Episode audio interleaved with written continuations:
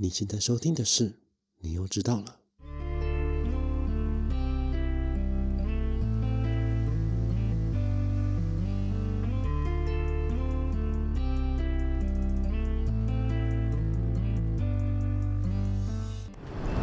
买一包哦，谢谢哦。你要帮阿贝买哦，谢谢。这个多少钱？这一百块呢，比较贵。欢迎收听，你又知道了。每周让你知道一件你可能不知道的事。我是老八。诶，大家看了标题就知道，我又开了一个新单元啦。对，那这应该会是一个长期性的单元。嗯，它叫做社会茶水间。这个单元会固定跟大家聊聊一些我想讲、我关注的一些社会议题。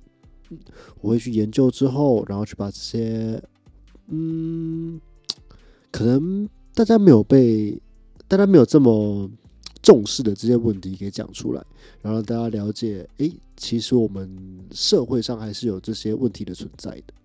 那大家应该都有听到一开始播的那一段，他们其实就是街卖者。他们在街上就贩卖着一些口香糖、生活用品，甚至是一些杂志等等的。诶，相信大家绝对对他们不陌生啦。但其实我有点好奇，大家对他们的想法是什么呢？是觉得他们卖的东西清一色都很贵吗？或者是觉得他们是在诈骗，就是消费爱心？又或者大家可能在新闻上面有看过说，诶，他们可能被集团所控制，说不定什么都没有赚到。需要大家帮忙。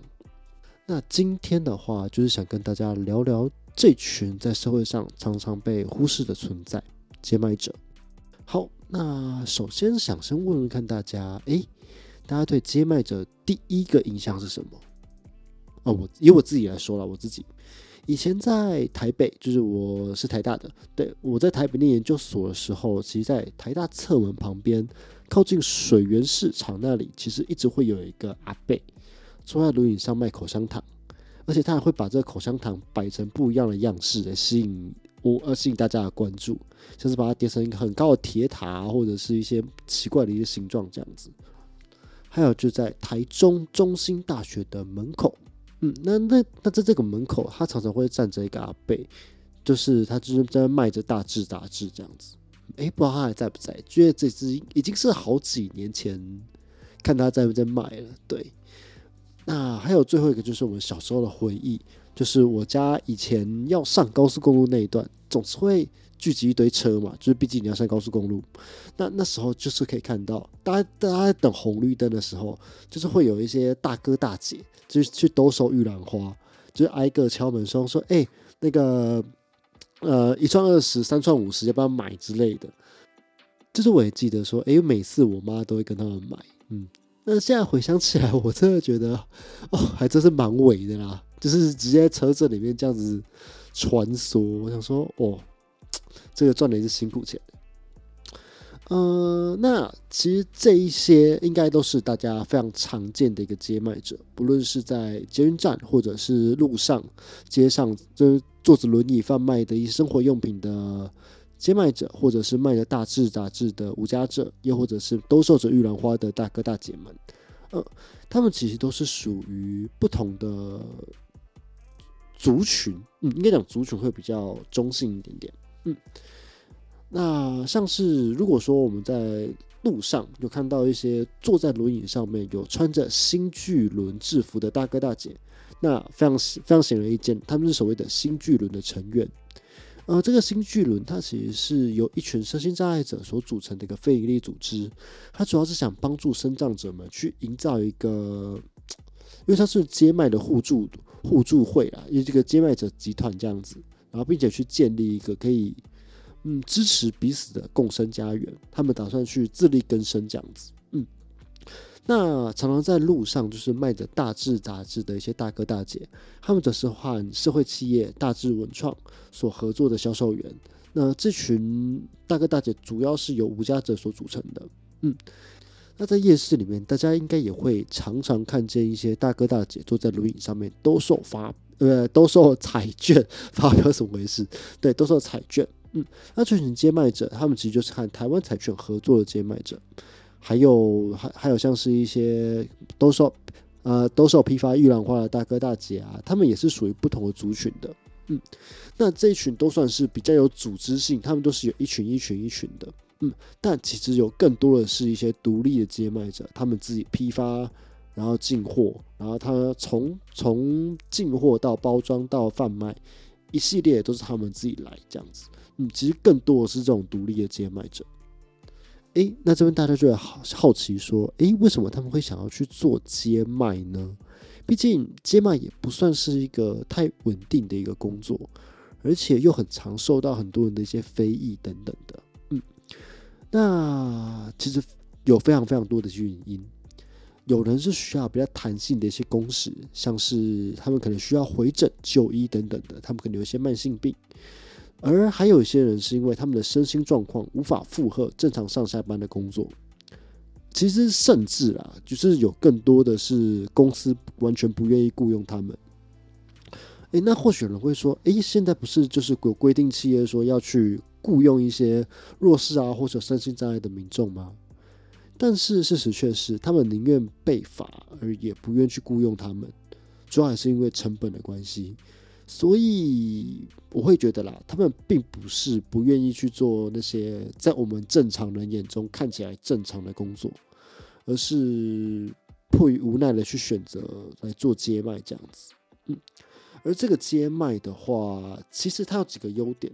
第一个是它弹，它的工时非常非常的弹性，这就对需要一些回诊啊，或者是需要照顾一些家人的一些群众们，也就是说弱势族群们，这个就是一个很好的一个呃出发点。以及第二个，相较于其他工作的门槛，上手难度都是较低的。嗯，毕竟，因为毕竟它就是批发兜售这样子，诶，但是我这边讲的是上手难度跟门槛较低，并不代表这份工作好做。因为大家可以想象一下，他们每天需要多需要接受多少人的异样眼光，就知道这份工作也是非常非常的辛苦。嗯，但即便如此，他们还是必须要做下去，因为他们这是他们唯一谨慎的一个选择了。那接麦的话，他除了需要接受到各式各样的一些异样眼光，他其实还属处在一个法律的灰色地带。嗯，因为法律是有规定说不可以在路上摆摊的，所以这群接卖者也相对的就是暴露在这些那个可能被罚款、可能被取缔的一个风险当中。而且也因为早期呀，就是不管是台北或者是台湾其他各处。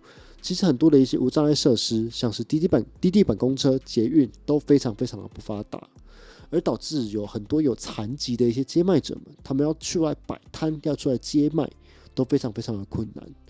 所以他们就想到了一个办法，请人接送。他们就是看有可能就是租一台车，然后去请一些大型的一些呃箱型车，然后去一个一个接送他们。嗯，所以可以看见的是，诶，这些早期啊，这些接卖者在收摊之后，会出现一辆又一辆的黑色箱型车去把他们载走，这样子。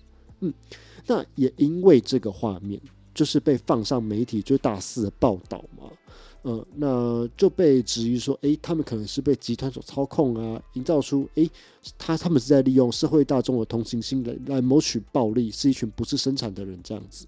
嗯，那也因为这样，就是让。社会对这群接卖者的观感越来越负面，这样子。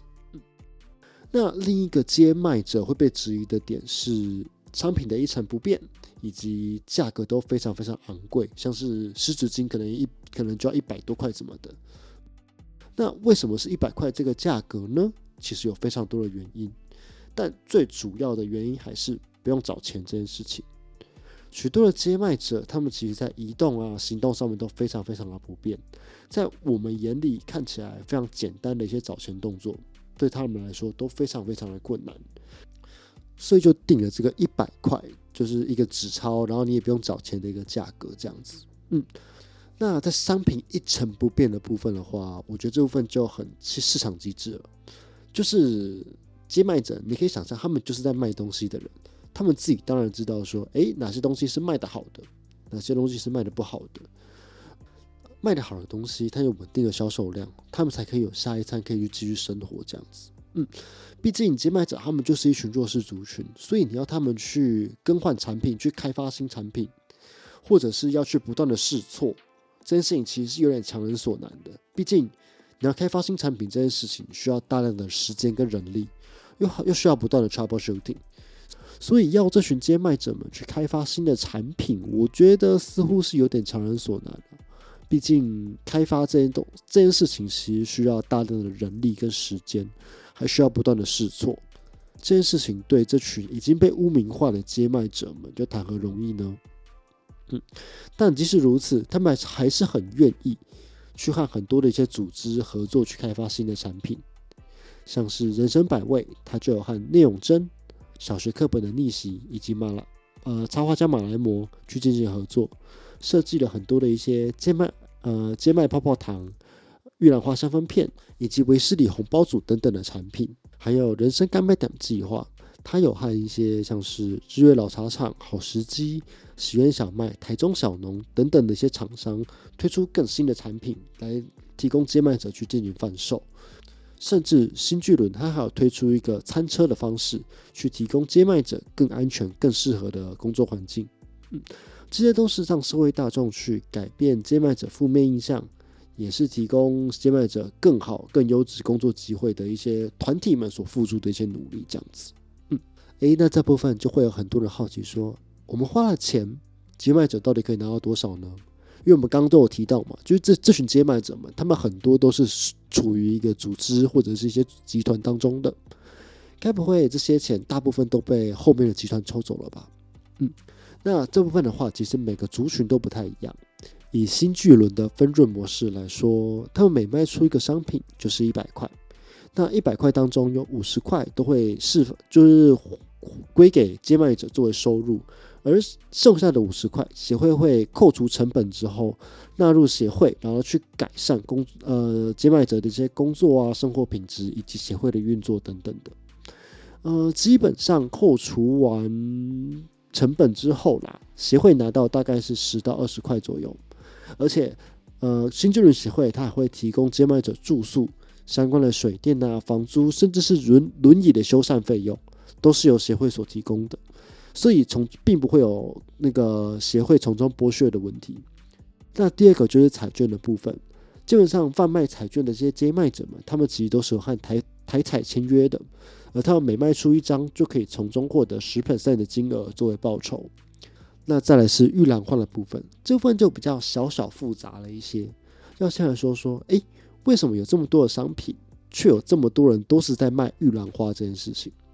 而这个原因主要是因为台湾早期玉兰花的一些香气啊，还有外观，它其实是受到很多妇女的青睐的，而且它也是祭祀供佛的主要花种之一，所以那时候就有很多人就是都是以兜售玉兰花为生，算是非常早期的接卖者了。那常见的价格就是一串三十，三串五十这样子，那成本大概是价格的一到两成左右。哎，这部分是没有几乎人工的状况哦。那他们的工作流程是深夜批货进来之后，用铁丝一串一串的去把这些玉兰花串起来，还要注意它们的保存期限。那虽然很辛苦，但这个也支撑起了一个又一个接卖者的生活。嗯，那最后一个，目前在我的同温层里面，大家都最容易接受、最愿意掏钱的一个族群，那这就那就是大致杂志的一个销售员。嗯。那这群销售员们，他们其实是和台湾媒体大智文创所一起合作，他们去贩卖大智文创所推出的一个杂志。那这个杂志主要以社会议题、时事以及译文内容为主。那他们是会训练很多的一些无家者作为销售员。新新加入的销售员，他可以获得十本免费的大致杂志，那让他们去进行贩卖。如果说他们需要更多本，他们可以和大致文创以一本五十块的价钱进行购买去批发，再以定价一百块的价格去卖给民众，这样子。嗯，那其中这五十块就是他们的收入。那现在的话，都有上百名的无家者，也也因为这个就是计划而受贿，他们可以在固定的地点去进行这个大智杂志的贩卖来自力更生。嗯，那。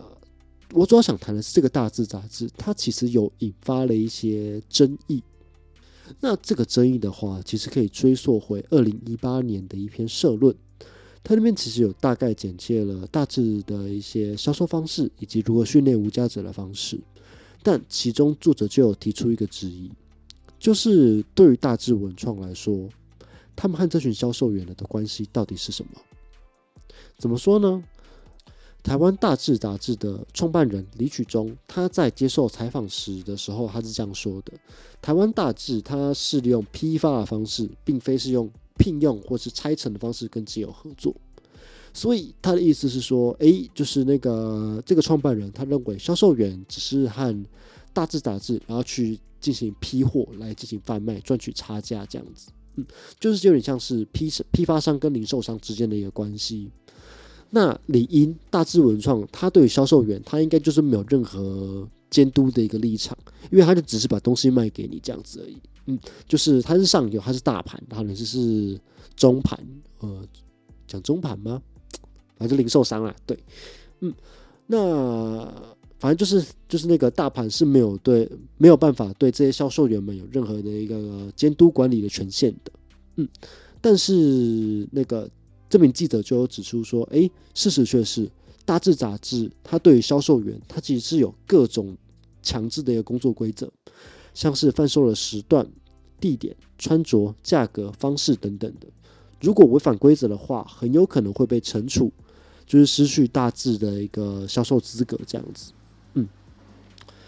那前面有提到，就是接卖啊这个东西，它其实是站在一个法律的灰色地带。”那因为目前的话是有法律可以去进行罚款的，像是《道路交通管理处罚条例》，那它里面就有一条就是未经许可在道路摆设摊位的规定。那警方他是有权利可以去驱离这这群街卖者，并施以罚款的。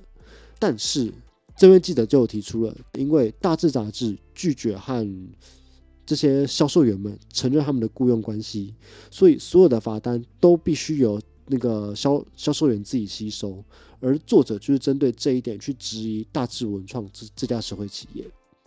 那其中还有提出很多对大智的一个质疑，包括大智到底是在帮助基友，或者是只是在利用基友去贩售他们自己的杂志这样子，还有一系列他们对社会企业的一个质疑。但我会这么认为，以实物面上来说。如果说大致杂志并没有对这群销售员进行规范，我觉得会有很大的影响。第一个，像是接卖者自己的竞争，如果说没有进行规范的话，就是最后能卖出去这些杂志的，绝对是那一群比较能言善道、能把自己打理好的接卖者们。而身为更弱势的族群、更弱势的接卖者们，他们只会落得完全没有人要跟他购买，甚至最后还有可能有一些销价恶性竞争的一个情形出现。那若是真的是以雇佣的方式来说，那是不是要不问这个销售结果就去支付薪水呢？因为大致杂志它不可能去养着这群接卖者，他们势必会有相对应的淘汰机制，最后还是会回到最初的情况，就是那群卖的最不好、最为弱势的接卖者们，他们就是他们最后就是会被淘汰掉。所以我会觉得，如果说大致不进行规范的话，这群最弱势的人们。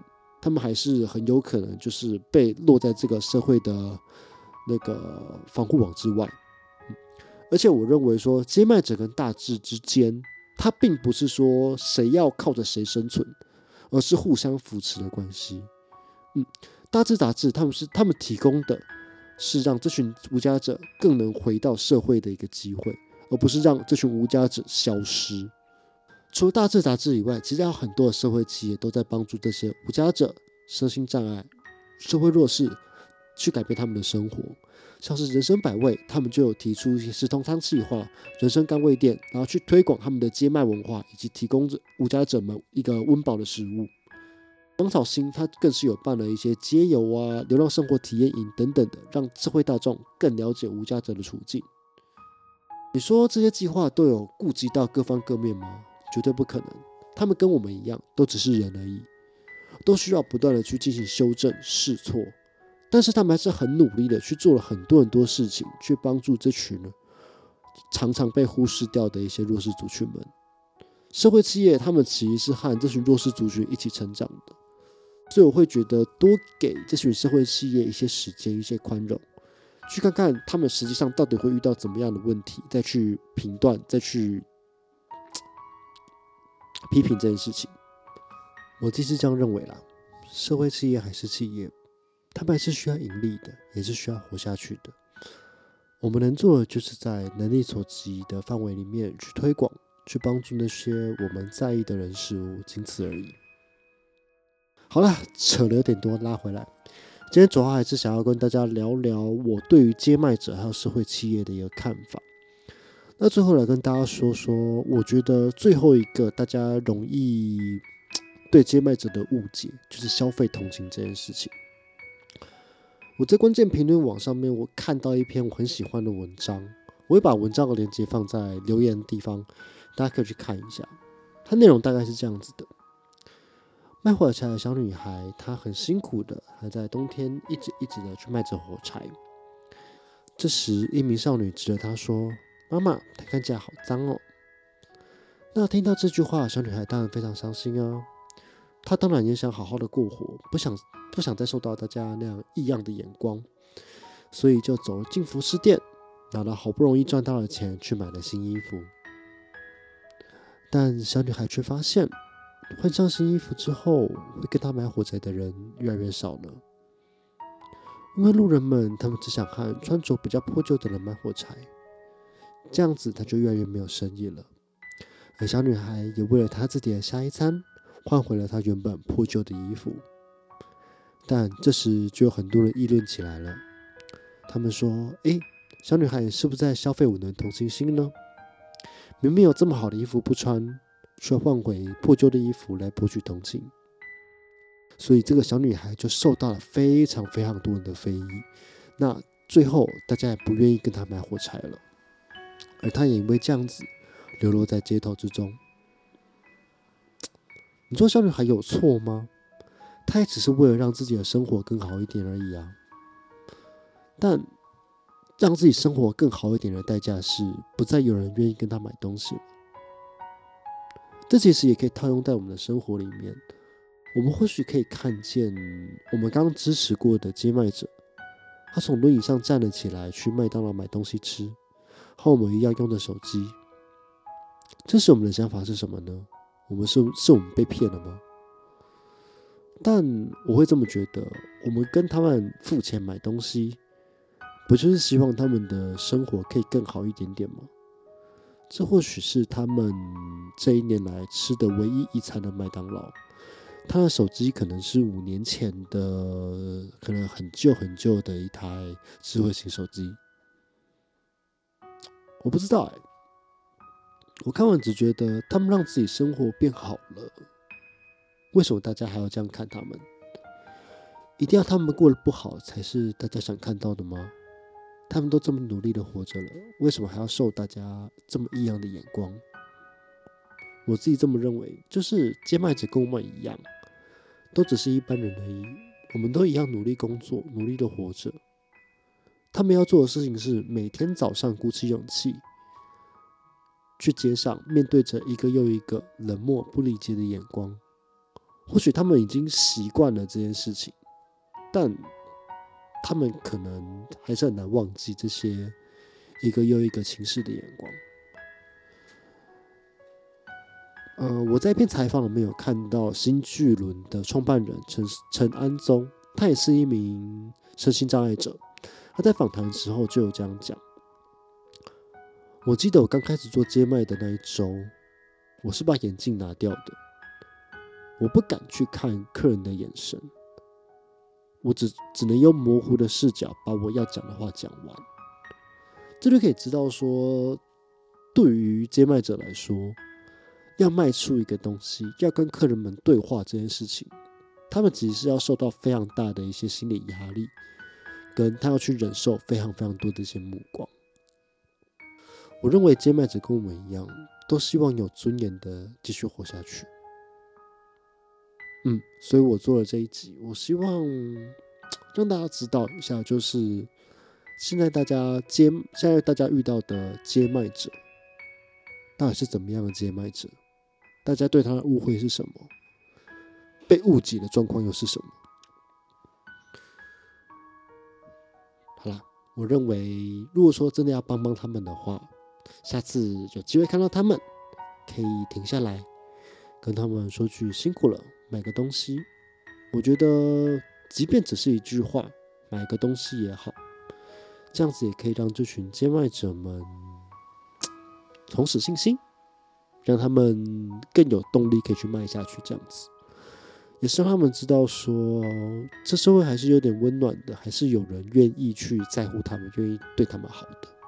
嗯，大概是这样子。好，那最后来跟大家讲一下我这周的状况。好了，哎，先跟大家预告一下，之后很有可能会做一个比较大的一个新节目的企划。对，那这部分还在谈，对，但我觉得它很有趣，大家可以尽情期待一下。但应该不会在这个频道里面。那相关的东西出来之后，会我会再跟大家预告这件事情。那最后，嗯，应该差不多了。那最后我来分享一下我最近非常非常喜欢的一个乐团，它是血肉果汁机。呃，它是一个台湾的重金属团。我最近真的是被它烧到，我觉得哦，好赞哦。对，因为我最刚开始接触他们的歌是《关闭太阳》这首歌。他的一些吼，他的一些很多的一些曲风啊，跟一些整体带给我的气氛，我觉得哦超赞的。那最那今天我一直在听的是他们的《刚下 Low 烂》这一首，就是整个就是一个很燃很燃，然后一就是会想要让大家让我们去现场跟他们一起冲撞的感觉，我很喜欢，推荐给大家，大家有空也可以去听听看。